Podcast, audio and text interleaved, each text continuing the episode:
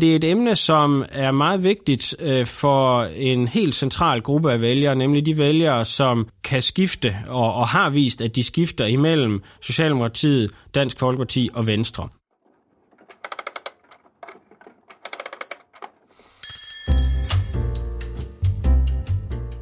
Du lytter til Det Videnskabelige Kvarter, en podcast fra Aarhus B S S, hvor vi sammen med en forsker på femten minutter vil give dig et indblik i noget forskningsbaseret viden om erhverv og samfund.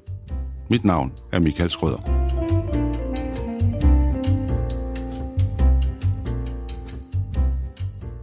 Vi skal have valg til Folketinget, det er sikkert. Politikerne vil skærpe kampen om vælgernes gunst med løfter om at løse alverdens problemer, og de vil hver især forsøge at fremstå som de helt rette til at få indflydelse eller sågar lede landet. Men en ting er, hvad politikerne taler om op til et folketingsvalg. Noget andet er, hvad vælgerne gerne vil snakke om. Eller rettere, hvad de gerne vil have politikerne til at snakke om. Er der overensstemmelse mellem de to, og hvem sætter egentlig dagsordenen, politikerne eller vælgerne? Det skal vi dykke mere ned i i denne podcast, hvor vi har besøg af en af Danmarks førende forskere i vælgeradfærd, professor Rune Stubær fra Institut for Statskundskab på Aarhus B S S. Velkommen i Det Videnskabelige Kvarter. Tak.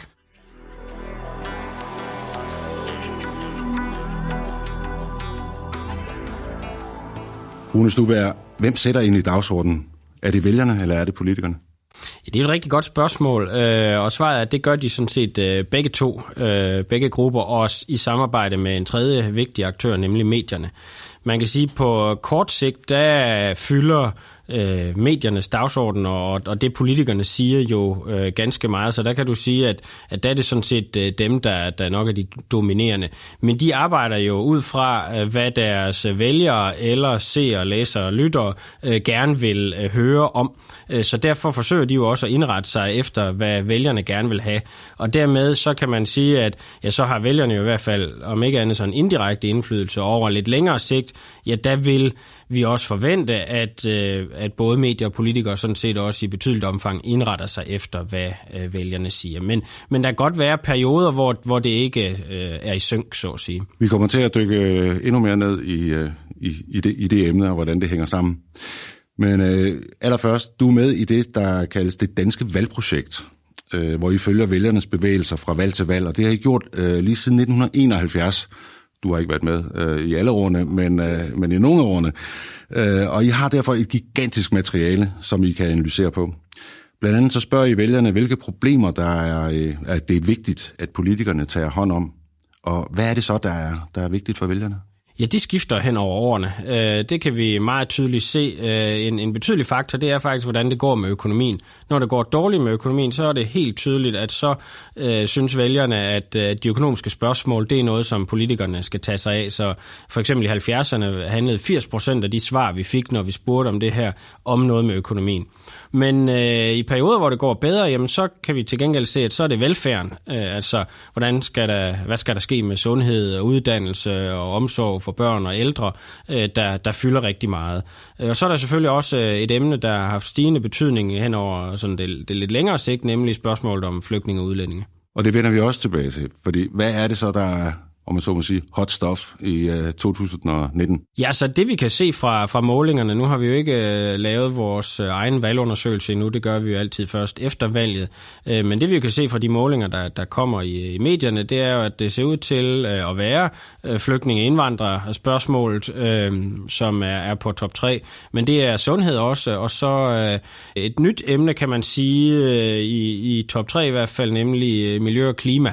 Uh, det er jo noget, som har været uh, på dag et stykke tid, men, men ikke øh, har haft så fremtiden en placering, som det ser ud til i hvert fald i nogle målinger at få nu. Men øh, hvorfor er kampen om emnerne egentlig så vigtig? Ja, det er den, fordi at øh, der er en forventning om, at øh, de, de partier, som har held til at styre dagsordenen, de øh, også kan få et bedre valgresultat. Og, og ræsonnementet bag det, det er, at øh, vælgerne har forskellige opfattelser af, hvem, hvilke partier, der er bedst, eller hvilken blok, der er bedst til at håndtere forskellige emner. Øh, og hvis et emne, som ligger godt til den ene øh, blok, så øh, fylder meget i valgkampen, jamen, så vil forventningen være, at så er der mange vælgere, der, når de står i stemmeboksen, voksen tænker, nå jamen det her handler jo om det her bestemte emne, for eksempel sundhed. Hvem er bedst til at håndtere det? Ja, i målingerne plejer det at være øh, den røde blok. Jamen så stemmer jeg på et parti, den røde blok, fordi nu er det det, der, der fylder i hovedet på mig. Øh, og det er, det er ikke engang nødvendigvis noget, der foregår bevidst.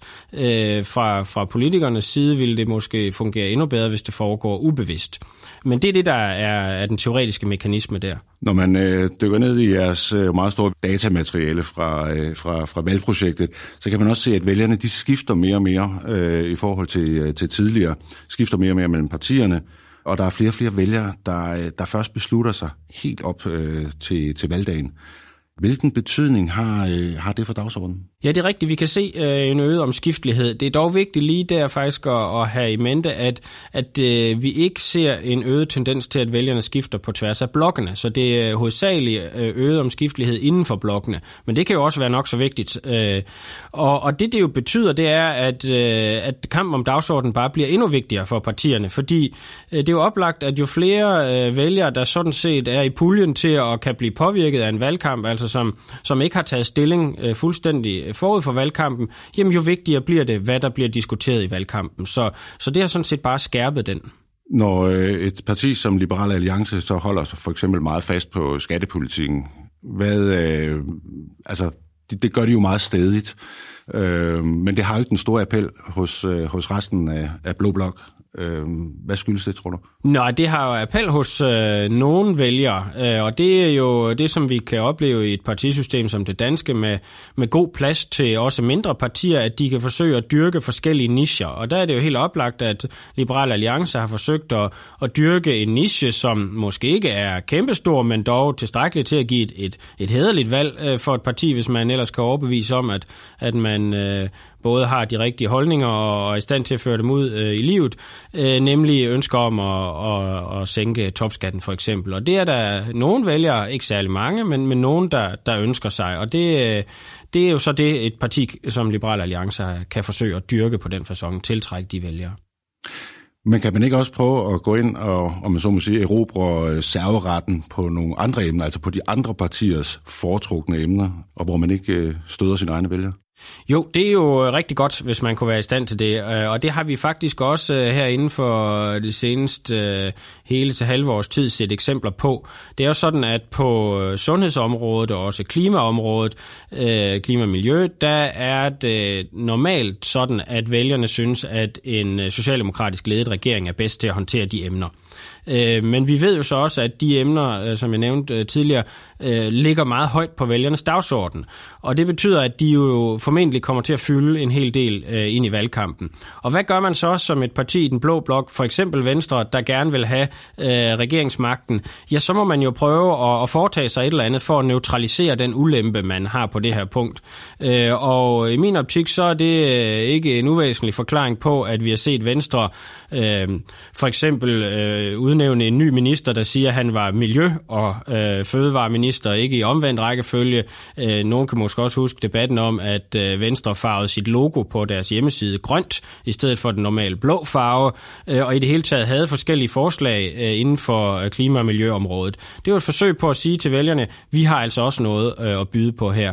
Tilsvarende førte de også i efteråret to tusind atten en kampagne, hvor de øh, fortalte om, øh, hvor mange midler de har tilført til sundhedsområdet.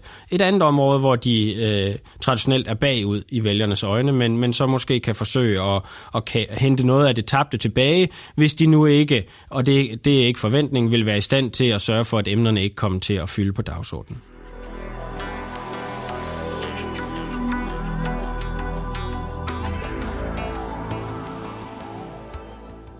Du har allerede nævnt øh, flygtninge- og indvandrerpolitikken, og det er jo et område, som, øh, som fylder meget i øh, medierne i hvert fald, og hvor der har været udkæmpet mange politiske kampe. Hvorfor er det, eller hvad er det, der er så specielt ved flygtninge- og indvandrerpolitikken?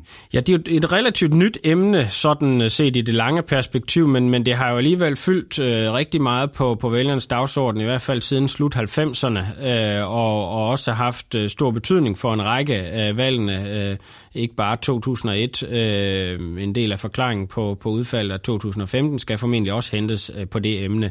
Altså, når man ser på, på vælgernes holdninger, så kan vi jo sådan set øh, se det måske lidt i den sammenhæng, sammenhæng paradoxalt, at de er meget stabile, og det har de sådan set været fra, fra slut firserne og frem, så længe vi har konsistente målinger på dem. Og om noget er der måske øh, en tendens til, at de bliver lidt mere venstreorienteret øh, på, på det emne. Ikke særlig meget, men, men det, hvis der er nogen tendens, så, så ser det ud til, at den går den vej. Øh, men det er et emne, som er meget vigtigt øh, for en helt central gruppe af vælgere, nemlig de vælgere, som øh, kan skifte og, og har vist, at de skifter imellem Socialdemokratiet, Dansk Folkeparti og Venstre. Øh, og det er jo på tværs af midten, og dermed er det helt afgørende for, hvordan magten, øh, ja, hvilken side af midten magten ender på. Øh, og jeg tror, en, en meget vigtig brik til forklaring af, at det emne har fyldt så meget, også øh, aktuelt fylder så meget i, i, vælgerne, undskyld, i partiernes øh, kommunikation, og ikke mindst også øh, i Socialdemokratiets bevægelse på det punkt siden sidste valg, det er netop kampen om den her centrale gruppe af svingvælgere, at man forsøger at, at præsentere, give dem en politik, som, som de gerne vil have. Øh, og, og kan man det, jamen så har man faktisk rigtig godt fat om øh, øh, den ene ende af nøglerne til statsministeriet. Så altså flygtningeindvandringsspørgsmålet, kan jeg forstå, kan være, øh, kan være afgørende for, hvem der får, øh, får magten. Men det kan, kan det også føre til, at, øh, til nogle ændringer eller et opbrud lige frem måske i, i dansk politik, eller hvad er det, vi ser lige nu? Ja, vi har set det være afgørende for, hvem der kan, kan få magten. Det, det tør jeg godt sige. Men, men indtil videre har vi set den sådan lidt interessante situation, at selvom vælgernes holdninger øh, kan opdeles på to dimensioner, altså hvis vi taler om den, den klassiske øh, højre-venstre fordelingspolitik, øh, skal skatten sættes op eller ned osv., så, øh, så har vi jo også øh, nu i tyve til femogtyve år talt om en værdipolitisk dimension, hvor netop spørgsmål som udlændinge, og men også miljø og retspolitik hører hjemme, og, og vælgernes holdninger på de to dimensioner hænger ikke nødvendigvis sammen, sådan at hvis du er højreorienteret på det ene, er du da også på det andet. Det kan man godt øh, blande lidt mere, kan man sige. Øh, men indtil videre har vi faktisk set i Folketinget, at der har partierne opført sig som om, der kun var én dimension. Altså vi har, taler stadigvæk om en rød og en blå blok, og, og om at, øh, at at øh, jamen, så danner man en regering til den ene eller den anden side af midten. Og det er jo noget, som, som foregår i en dimension, så at sige. Men, men den her gang øh, synes jeg, at man i, i hvert fald i optakten til valget og i, i, i udtalelserne fra partierne ser tegn på, at nu kunne den der todimensionelle struktur måske også være ved at bryde igennem ind i Folketinget, ind i samarbejdsmønstrene mellem partierne. Og det er særligt et parti som Alternativet, der jo har sagt, at jamen, de peger ikke på Mette Frederiksen som statsminister, og deres mandater kan ikke tælles med, når vi skal finde ud af, hvem der skal være statsminister efter et valg.